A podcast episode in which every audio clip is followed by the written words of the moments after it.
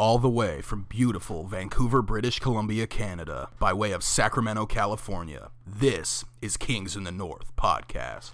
And now, the starting two for your listening pleasure. Standing six feet four inches tall at a Jesuit high school, the half Greek freak, Nick Economy. And standing six feet tall out of McClatchy High School, Big Baller Ben. Kings of the North podcast is sponsored by Cash Considerations. For donations, hit up our Patreon. Welcome back to Sack Kings in the North podcast, the show where the takes are made up and the hosts don't matter. Very special show for you guys. It's uh, Remembrance Day weekend here in Canada, the answer to Veterans Day weekend in the United States. Those in the historical community up here in Canada love to point out that in both World War I and World War II, the Canadian military heeded the calls of freedom before the United States. Be that as it may, to all the men and women who serve our great countries, um, to their families who hold down the fort at home, I'd like to extend um, the most genuine of thank yous for allowing us the freedom and the safety to sit here and talk Kings basketball with you guys week in and week out. Uh, this is also a very special episode as this is my justified album, so to speak. While collectively NSYNC was spectacular, we all knew JT was the golden goose. Today, I'm flying solo as the half Greek freak, Nick Economy, is on a little Remembrance Day vacay. Um, he's actually phoned in his What City, What Song picks, so we'll still get some terrible takes out of him that way.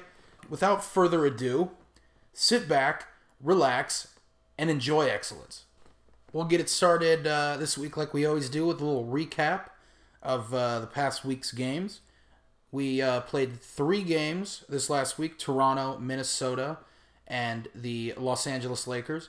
Uh, your Sacramento Kings uh, went 1 and 2, uh, finishing the week with a record of 7 and 6, still uh, locking up the eighth spot through 13 games. Still looking like a team, you know, that can do some damage night in and night out. Um, starting with Toronto, uh, this was the start of a little four-game homestand, which we'll wrap up in the following week. We'll preview later. Um, we ended up getting Kawhi in this one.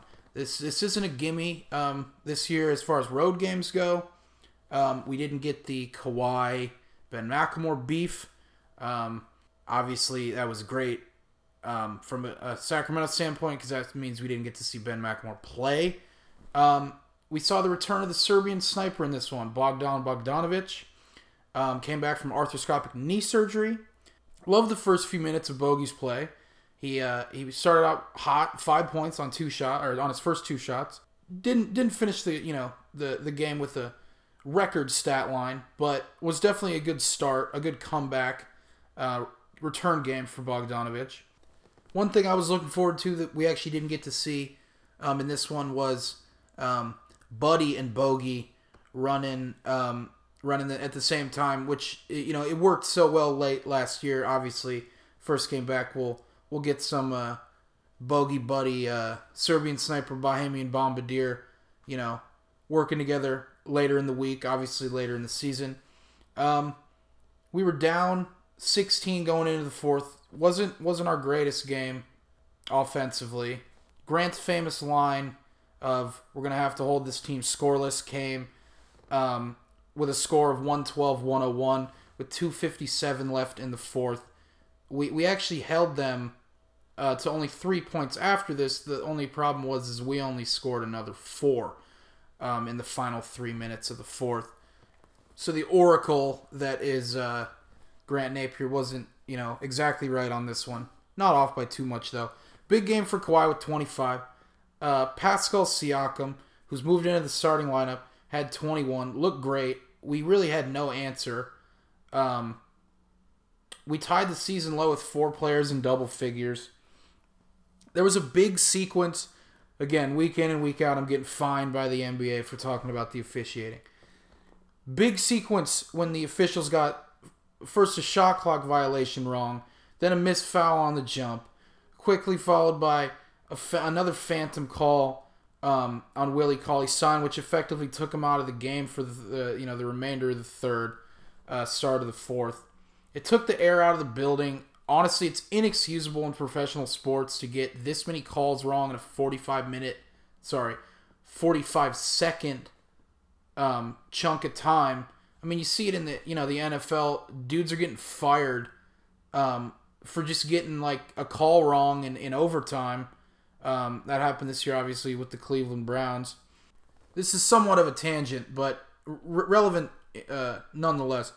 My man Joel Klatt for Fox Sports covers college football. He's always talking about how the bias of the college football ranking system affect, directly affects people's careers, people's jobs.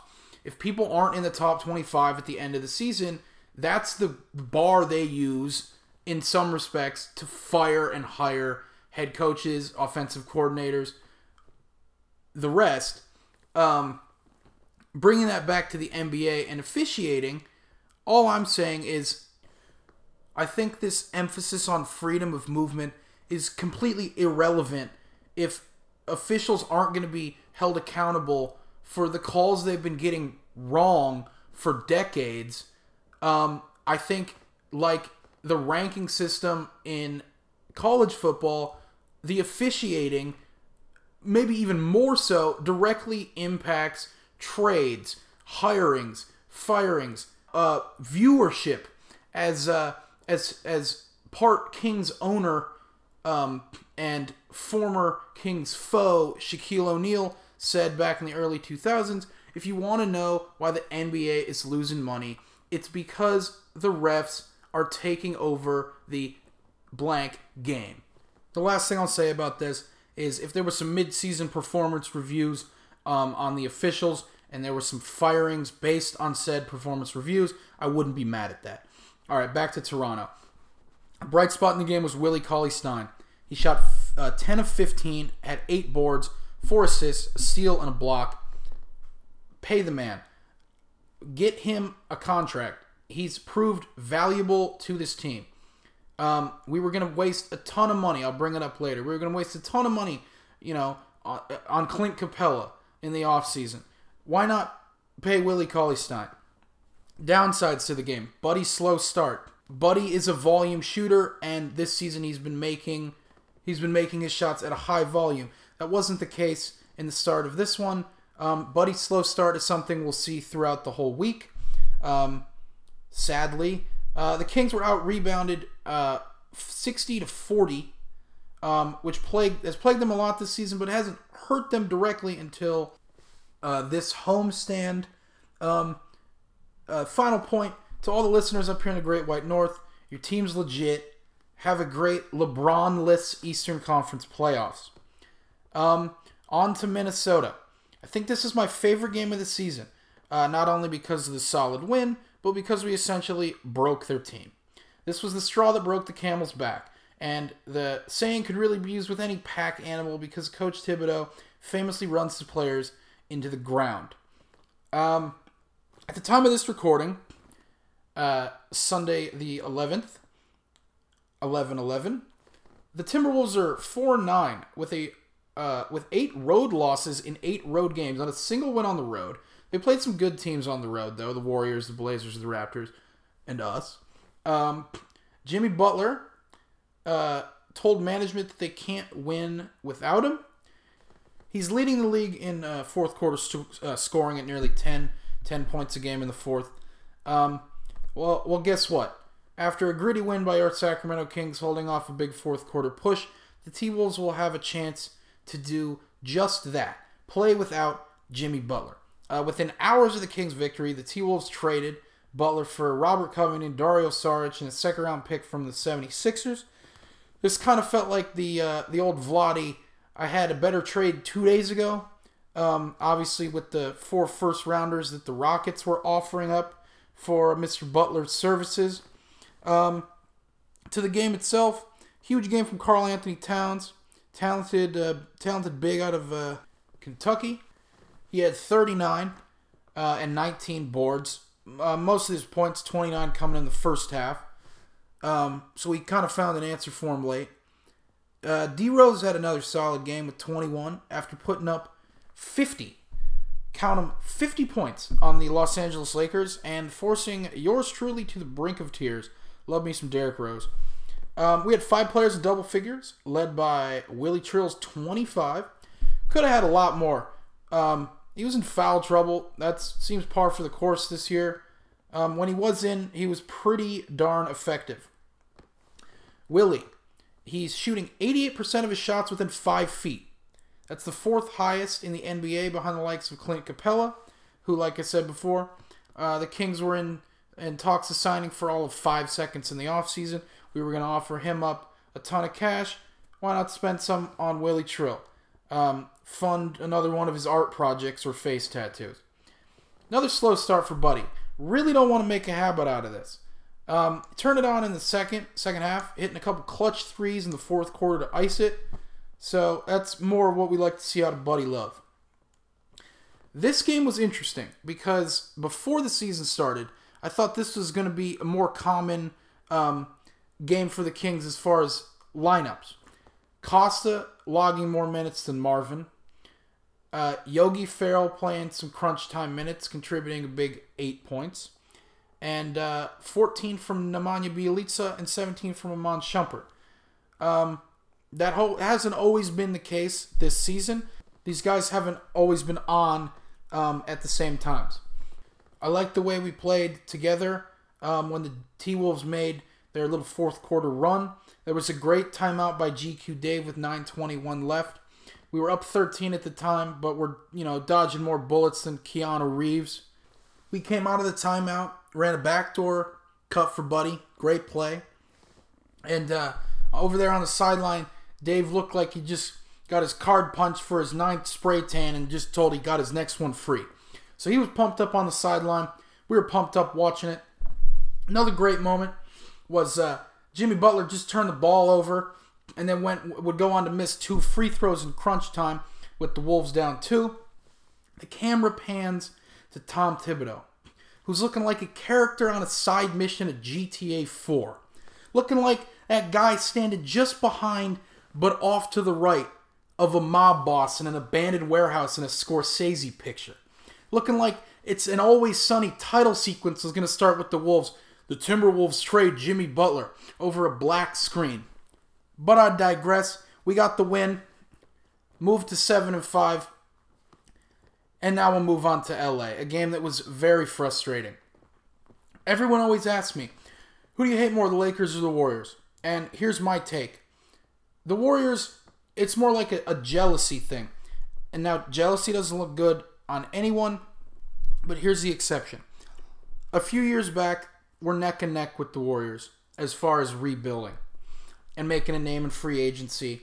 And then it you know it kind of goes down like a twin study where you give the Warriors the the Warriors baby to some Bay Area tech moguls and they grow up eating the best food, going to the best prep schools and getting that full ride to Stanford.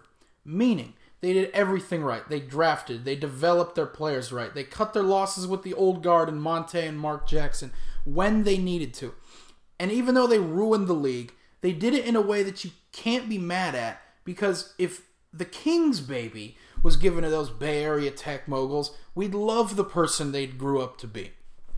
But we weren't given to those parents. The King's baby was mistakenly given to some white trash welfare queen in Citrus Heights. And watching Kings b-ball over the last decade, we know where that went. Long story short, I hate the Lakers more than any other team in the NBA, and it's not even close. So this this one hurt. Some solid moments, namely De'Aaron Fox looking like a future MVP, while uh, his draft counterpart Lonzo Ball was looking like the scrub we always knew he'd be. Four points in 20 minutes. Had a couple nice passes finished off by LeBron though. Didn't even know we were going to get this one because apparently Lonzo had tweaked his ankle the day before and I thought he was just trying to duck Fox again, but he played and got schooled. So good for him for showing up. This was Fox's seventh game with 20 plus points and a total of 13. He only had five last year, so this guy honestly should win Most Improved Player, in my humble opinion. Um, it's the second night of a back to back, and we really played like it. Uh, a lot of turnovers, a lot of stagnant offensive play, not a lot of help defense. We didn't score a lot. We were held under 21 points in every quarter. which for this team in the state of the league is basically unheard of. We finished with 86 points, lowest total of the season. Grant and Doug said it on the broadcast. I'm going to reiterate it on the podcast. The Lakers didn't wow me. His team right now is not beating anyone in the top half of the Western Conference. That being said, they moved to 500, just a half game behind your Sacramento Kings for the eighth seed. We had four players in double figures, like I said, led by Fox at 21. The Serbian Splash Bros uh, could only combine for eight points, and Buddy had another slow start, finishing with 12. One thing I, am not liking about Buddy this week is the long two. He's got to go with the numbers of threes and layups. Um, I just think, especially when he's not on, the long two might be the worst thing for this Kings offense. Like I said, performance wasn't all bad. There were some moments where the boys got the crowd into it. Back to back steal and slam from uh, Bogey and Willie really had me up on my feet. Um, okay, we'll talk about LeBron. Uh, he, he always plays well in sack. He had 25, 7, and 2 in 31 minutes. Basically, you know, got a big rest in the second half. Sat a decent amount of the third and fourth. Lakers were cruising. Um, this was the first time since his Miami Heat days that uh, King James went the whole first half without an assist. This was because the Lakers were missing a ton of shots in the second quarter. Um, we see him three more times this year. I think we can steal a game in LA. I'm optimistic we're going to finish 2 and 2 against the Lakers in four meetings. That'd be the same as last year. Obviously, I, you know, love to kill him for uh, four game sweep.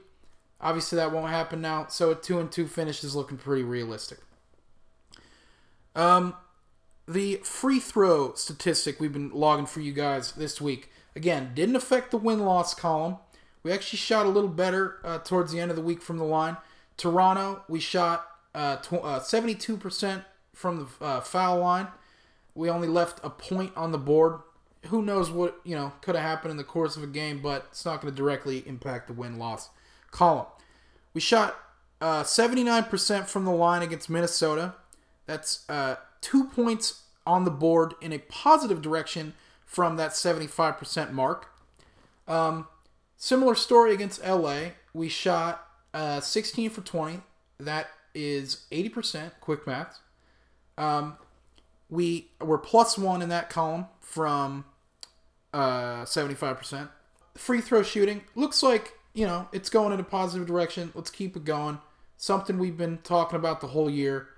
Um, I'd like to stop talking about it, and the only way to do that is to shoot better from the line. All right, that has been the breakdown of last week's games. Now let's move on to next week, um, where we look to get a, a couple victories some uh, some difficult teams coming up. We got San Antonio on Monday, Veterans Day, Remembrance Day. Uh, Memphis all the way on Friday, and then Houston on Sunday, I believe. So let's get into it. San Antonio. They're coming in a couple games over 500. They're first in their division. That's the Southwest Division. DeMar is cooking uh, with tw- averaging 26. Looking to see Rudy Gay always plays well against his uh, former teams. Um, Rudy's an interesting player in this pace space league because he's really an ISO guy. So, I don't know. Let's look and try to get the Spurs to move the ball and not have Rudy go off for 35 plus. Off to Memphis. There's tickets to this game in Memphis for as low as $4 right now. So to all our friends in the Tennessee area who want to see a solid game of ball, get to the FedEx Forum. They got a balanced team led by point guard Mike Conley and center Marc Gasol. Um, Garrett Temple, former Kings, been playing really well for them, and rookie Jaren Jackson Jr. playing really, really good ball earlier in the year. All of those players um, are coming in around 14, 15 points, and they lock you down. They got a great defense. We got them at home. We won. Let's look to score consistently on the road. Games on Friday. Obviously, we get a couple days off in between. Um, get out there to Memphis, who is somehow still a Western Conference team, whatever. Um, you know, if we win, it looks good against the West, the tough Western Conference. Again, I think this is a winnable game. We just really we gotta you know we gotta come out hot start and perform. Off to Houston. I don't know if it's the Melo curse or the ghosts of Western Conference Finals past, but this team's coming in at four and seven. An odd start to the season for the Rockets. They're led by Harden with uh, 27 points per game. If you remember the platoon swap Kentucky team a few years back, this is not that. Almost the opposite of that. It's night and day with these units. And Chris Paul hasn't been able to stay healthy historically, and you can't run through Carmelo anymore because it's not 2010. Um, they're going to turn it up and make the playoffs, but as far as challenging the Warriors, this team ain't it, Chief. Honestly, it's kind of crazy to be saying this. I think all three of these games are winnable games. I think if we come out and really set the tone with San Antonio, we could we could win at home. Again, Memphis is beatable. We're on the road. We have a lot of time off in between. We're going to be fresh. That's what plagued us against the Lakers. And Houston, I don't know, you know, what you're going to get. With the Kings, you're going to get consistent play out of Willie, out of De'Aaron Fox, out of Buddy Hield, you would think. It's going to have to be the Serbian Splash Bros. It's going to have to be Yogi Ferrell. It's going to have to be someone else that uh, that beats the Houston team. As you know, uh, from a points perspective, the backcourts should cancel each other out. Maybe a little uh, a little nod to Houston in that category, but I think our second unit. I, I guess if Bogey's still coming off the bench, he's going to have to have a good game to beat Houston. This is one of those games where the Kings get in a lot of foul trouble. Uh, there's only been one quarter this whole season in the first half. One quarter in the first half where we were not in the bonus. That is wild. We foul a lot. Who gets to the line a lot? Who's terrible to watch because it's boring because he gets to the line a lot? Former Arizona State Sun Devil James Harden. So, again, I think this game is winnable. I could see us beating uh, Houston and Memphis. And now, while we're on the subject of these three teams, it is time for America's favorite game What City, What Song? We got San Antonio, Memphis, and Houston up on the board. Like I said before, the half Greek freak, Nick Economy, has phoned in his picks. Let's see what he's got to say. He'll go first. I'll give my uh, my contribution second. San Antonio, we picked Big Old Women by Grayson Capps. Obviously, this is an homage to uh, Sir Charles's comments on Inside. Next up, Memphis. Uh, Nick picked Bandsmaker Dance by Juicy J off of the 2013 super album Stay Trippy. You honestly could have picked any song by uh, by Juicy J or uh, his other project, Three Six Mafia, out of Memphis. So that that's a that's a really solid pick off a great album. Next up, Houston. Nick picked failure to launch the entire movie. Um, I just thought this was hilarious. It really encapsulates the start of Houston season. So hopefully we can keep that going with a big road win. Now on to my picks, the moment that everyone's been waiting for. San Antonio. I picked a song by George Strait. The obviously the great country artist. They could have picked a thousand songs by George Strait. Carrying Your Love with Me, Baby Blue, Marina Del Rey, Check Yes or No, Give It All We Got, Carried Away, Write This Down, All My Exes Live in Texas. But it's got to be a song that's actually a cover, originally by Terry Stafford in 1983, released by George Strait in 1983, 10 years later, off his second album, Amarillo by Morning. Uh, George Strait grew up right outside San Antonio, so that's my pick. Memphis. I was debating whether to go with uh, to counter um, Nick's Juicy J with another Juicy J song, Bounce It. Instead, I went with the classier pick Elvis Presley, Jailhouse Rock. It's the King. Could also pick Walking in Memphis by uh, Marc Cohn or Cher if, like me, you're into that sort of thing. Um, yeah, it's a childhood favorite of mine. But I picked Elvis Presley, Jailhouse Rock, Elvis the Pelvis, obviously Graceland's in Memphis, and yeah, that's my pick. Houston. Houston was a tougher one. Didn't, you know, know whether to pick Beyonce or Selena Gomez or, you know, any of the, the you know, those modern female artists that we all know and love. Instead, I picked, you know, a, a little throwback. Um, I picked Selena. Uh, that'd be Selena Quintanilla, the uh, Mexican American recording artist from the 90s who was so brutally shot down by uh, someone so close to her over just a stupid fiscal dispute. The song I picked, Bidi Bidi Bom Bom. Wonderful song. Love to test out my uh, Spanish knowledge on this one. Shout out to CKM High School Spanish. This might be the second most, my second most viewed movie after The Dark Knight. Probably watched this thing like three times a semester over three years. And it's got J Lo in the biopic. Could have picked "Dreaming of You," another great song. That's uh, you know, more of a more of a, a song for the uh, English speaking audience.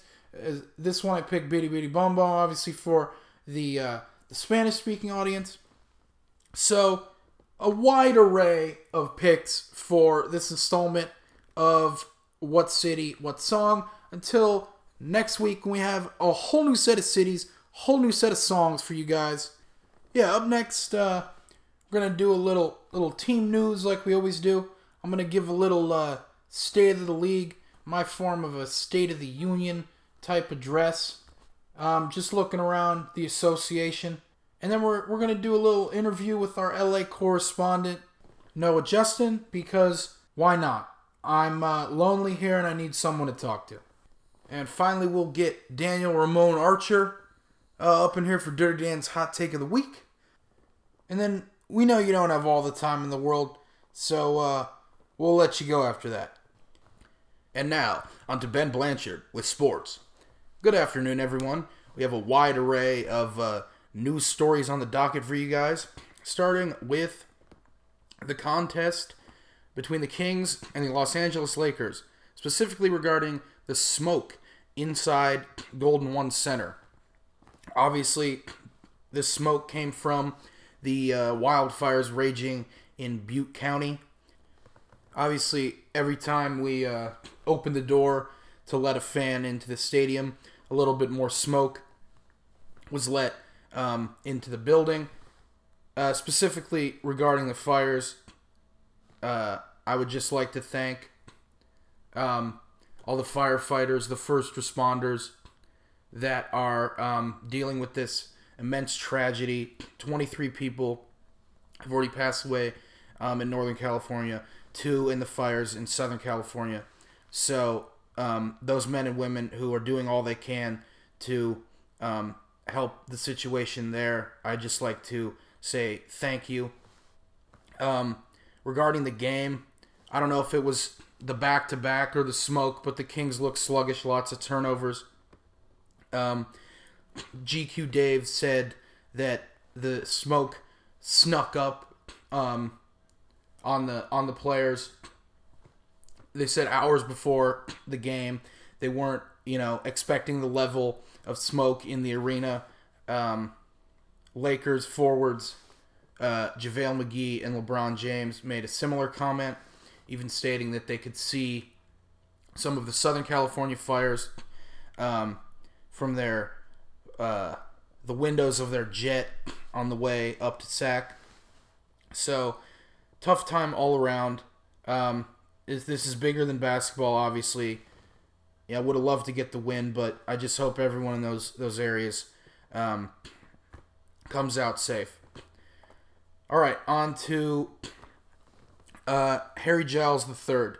He's out of the Kings rotation. Um, he's going to get some playing time. That being said, in Stockton, the Kings, uh, former first round pick of last year, much talked about um, forward, could being the dark horse candidate for rookie of the year. Obviously, that's not going to happen now, um, barring about 19 injuries to some other great players. Um, his playing time's been down. He's averaging like three minutes a game. He only played two minutes against LA. There was, you know, a lot of minutes to go around in that game. Um, today, the Kings announced, today's Sunday the 11th, the Kings announced that they're signing the number 20 overall pick in the 17 draft to the G League team, the Stockton Kings. Um, obviously, this used to be the Reno Bighorns, um, where the other former first round pick, Justin Jackson, was sent last year, played some time in Reno, and is really having a better season offensively, defensively. Um, you know, shooting percentage is up, confidence is up. So let's hope uh, a similar thing can uh, happen with Harry because we know the great player he can be. You know, he holds himself accountable, and so you know, hopefully later in the season he'll uh, he'll get some time, some significant minutes back up with the Kings. For those of you in the Stockton area, um, Giles is, is expected to play um, starting Sunday, um, today, the 11th, and continued against uh, starting off against the Agua Caliente Clippers, obviously the LA Clippers G League affiliate. This game can be viewed live on Facebook. Um, other notable Kings to recently be sent down to the G League. Uh, Yorgos 13th pick in the 2016 draft. That was a train wreck from the from the start. Um, now he's out of the league. Brief stint in Portland before he's out of the league. And uh, hopefully we send Ben McLemore down there too. All right. Zach Randolph um, returns to the team. He missed the first 10 games with uh, some personal personal uh, issues to attend to. Uh, story written in the B, um, November 6th, says that in a meeting between uh, Vlade, GQ Dave, and Z-Bo, kind of laid out the future of uh, of his career in Sacramento. Essentially, he's a, a twelve million dollar babysitter. Um, he's helping the youth, you know, get to know how to use their bodies, how to bulk up, how to play in the league, how to be a professional. But as far as playing time, we're uh, much more likely to see Z-Bo in a three piece suit than uh, running through layup lines. Okay, on to the story that we broke last week. The Sacramento Zoo wants to move uh, out to Arco. The Sacramento Kings counter with a plan for um, their former home, the site that they own, all the precious parking.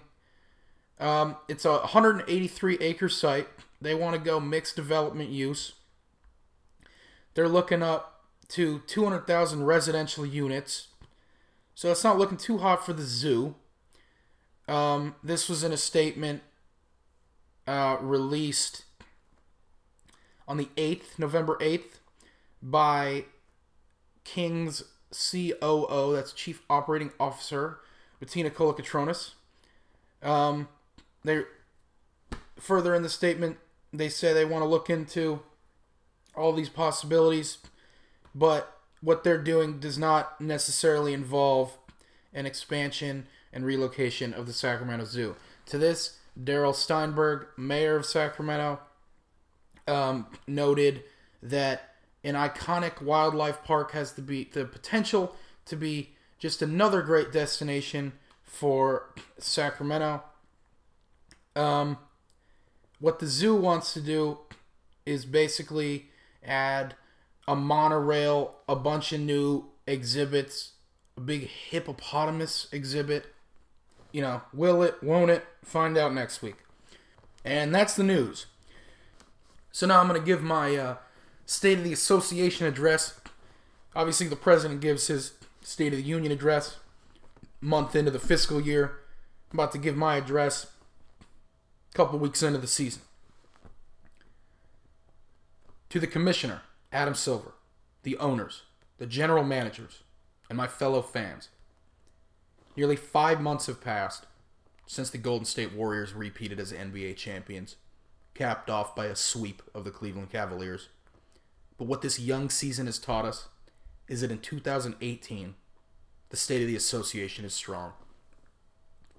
Over the offseason, seismic shifts to the balance of power between East and West have occurred, creating intrigue where there was once disinterest. We have seen the Raptors gain a new claw, a king living amongst angels, and a foreign born freak is teaching us to fear the deer. My fellow fans, this young season has seen a pace of play that is unprecedented. Each team is getting more possessions. Three point shooting is at a record breaking pace once again. This could be the first season with four 60 win teams in nearly three decades. The game is resonating with both young and old alike. Contracts are at a record high, and there's no reason to believe the cap can't keep rising. We can finally give journeymen that hard earned dollar they deserve. Soon will be the days where the vet minimum can sustain a lavish lifestyle. The players who make up these 30 teams are only half the picture.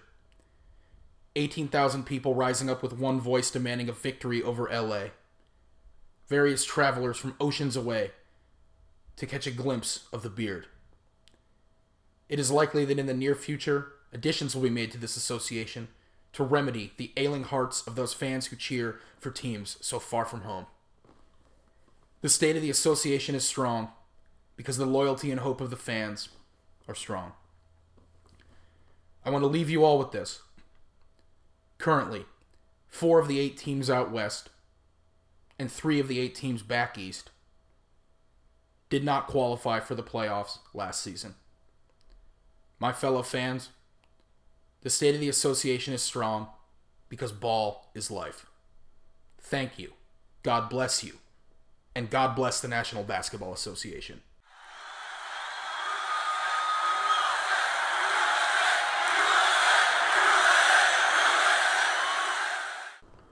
If you want to hear more rousing speeches like that, vote for me in the 2032 presidential election cycle.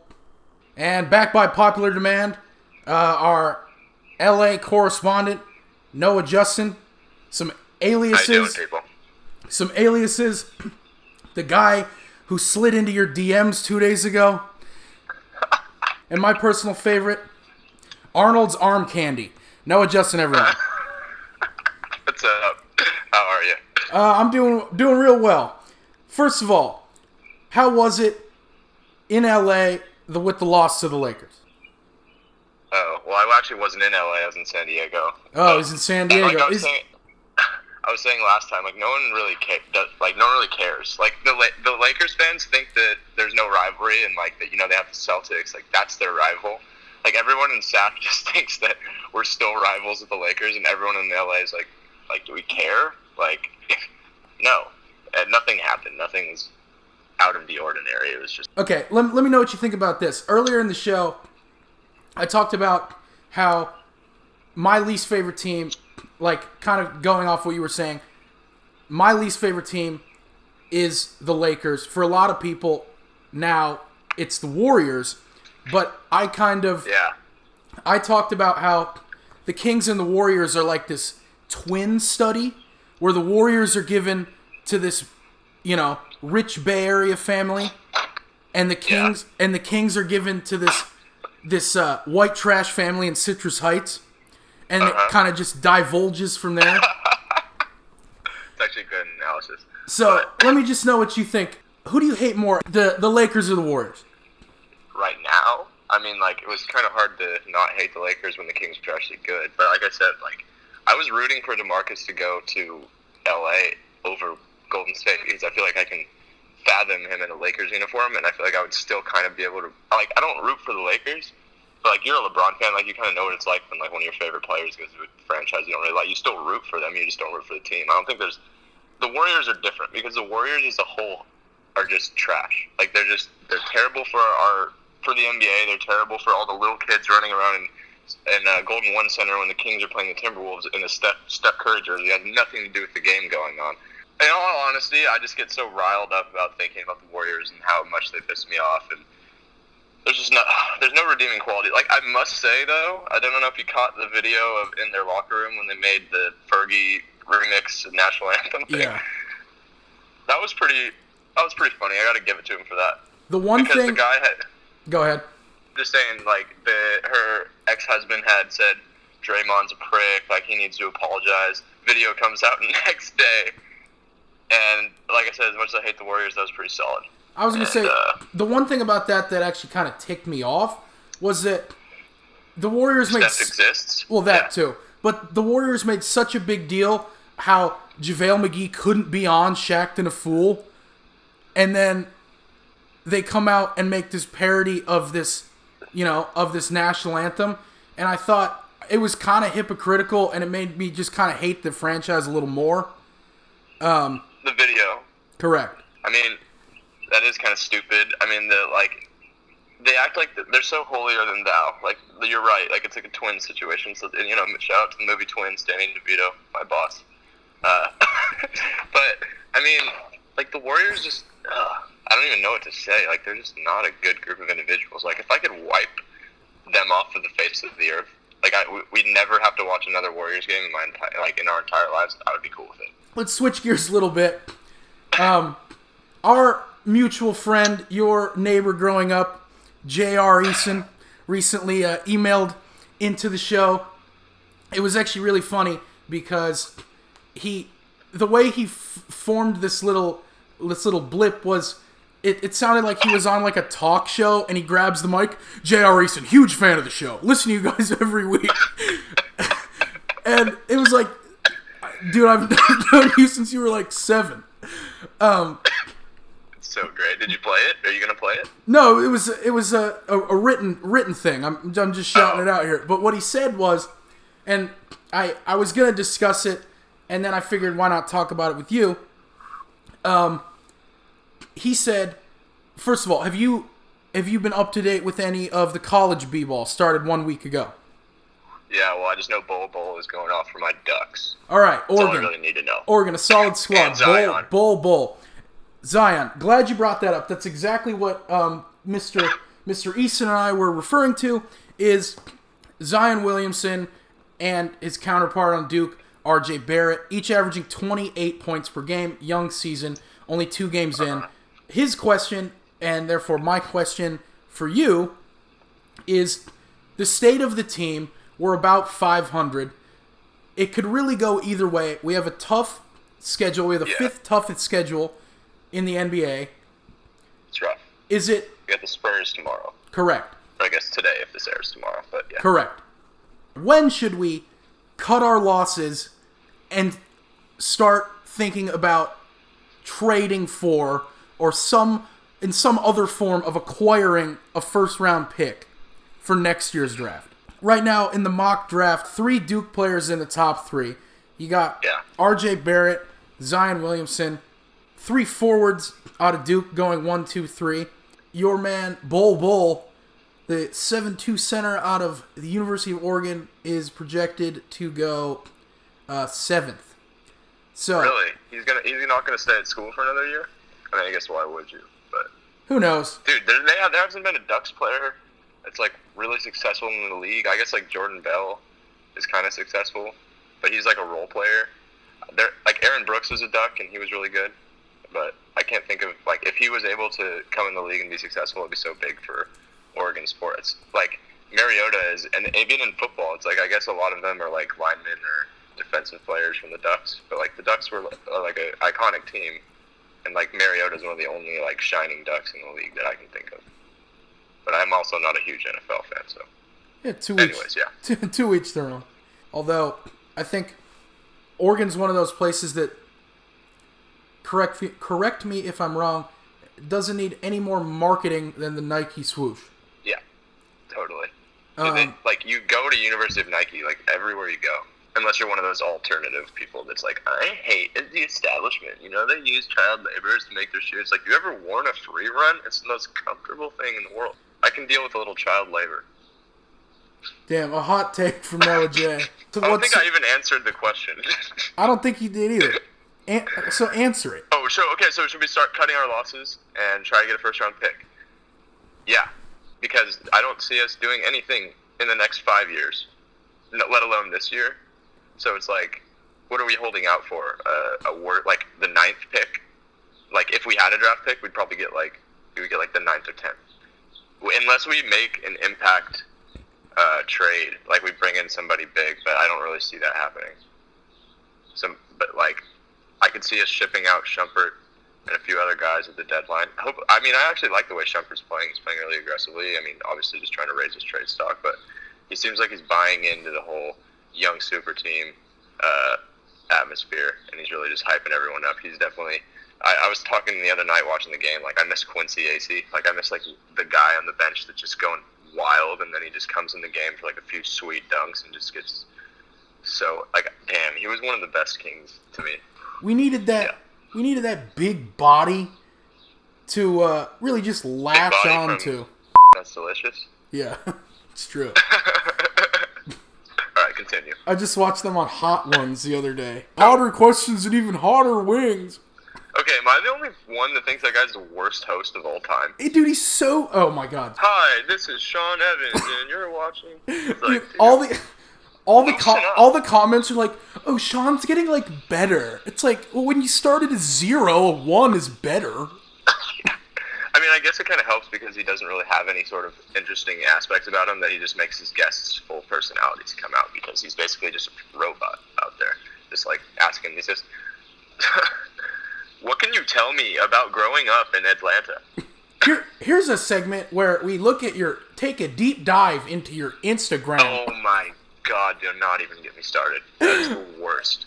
What can you tell me about this one here? And it's just a picture of a dog. It's like, uh, I don't know, my dog. you sounded like you sounded I like Ed on. Ed, Edd and Eddy.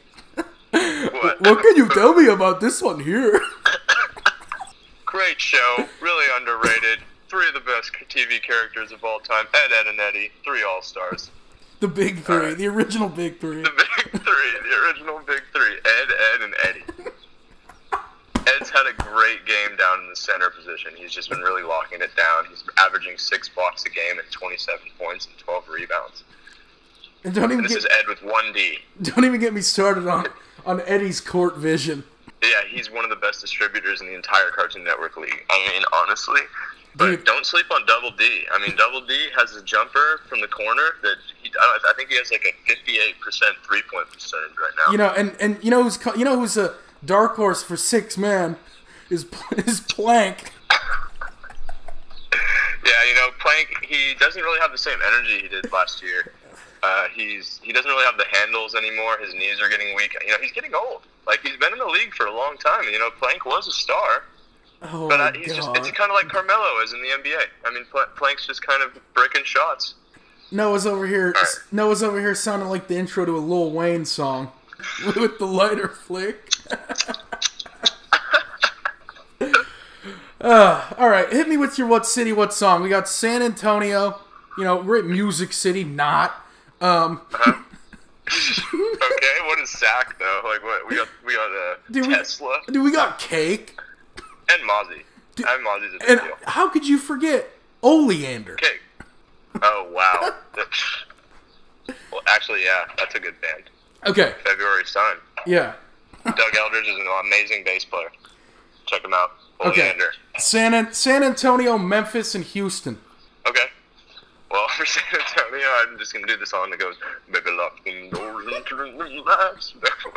I don't know the name of it, but um, that's just the first song that popped in my mind with San Antonio because I don't know boots. That is uh, y- Your Man by Josh Turner. Um, we can't play it because we get sued, but you know it. so- Yeah, that'd be great. Yeah, baby, look, that's literally how it sounds. I sound exactly like him. All right, let me let me get Memphis. Ooh, Memphis is gonna be ha- uh, Elvis Presley Boulevard by Ricky Rose. Okay, I actually Remember that when they when the Kings used to warm up to that song? I'm riding down Boulevard. Finally Houston, an underperforming team. Right now they're four and seven. Um, Nick picked failure to launch the full movie. that's that's good. and it's also like kind of a rocket pun, you know. Yeah, we got it. Okay. And I picked. uh What did I pick? Oh, I picked "Bidi Bidi Bom Bom" by Selena Quintanilla, and I shouted out. Is she C- from Houston? and I, yeah, and I shouted out CCAM High School Spanish. That's good. Uh, for me, Houston. There's so many great artists from Houston. You know, Beyonce. If I were to pick a song from Beyonce, I would do "Naughty Girl." Has one of the best beats. Shout out to Scott Storch, one of the best producers in the game.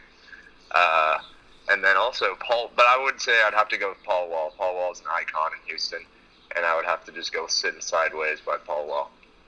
Damn, that's a solid one actually Sitting too. sideways. That's all I got. All right, that's all he's got. I'm trying to like provide the listeners with a little bit of context because we can't play the songs on air, and I think the "Baby Lock Them Doors" in was probably the best voice I can do. I can't really do like a Paul Wall voice. baby, lock them doors. Baby lock them doors and turn them lights down low. Turn the music on soft and slow. Baby, we ain't got no place to go. I hope you understand.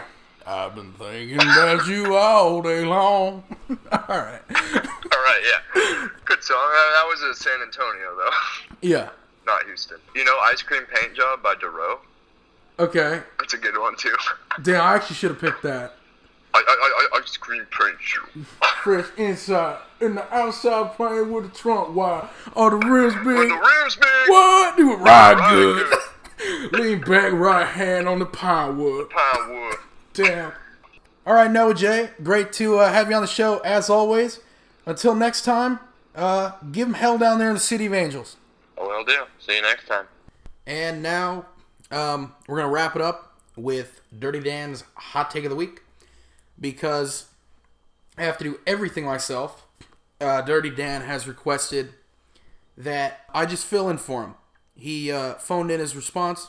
Maybe uh, this this week's format will show him some luck as he missed last week's question regarding the winner of the Nuggets and the no, sorry, the Jazz and the Celtics game.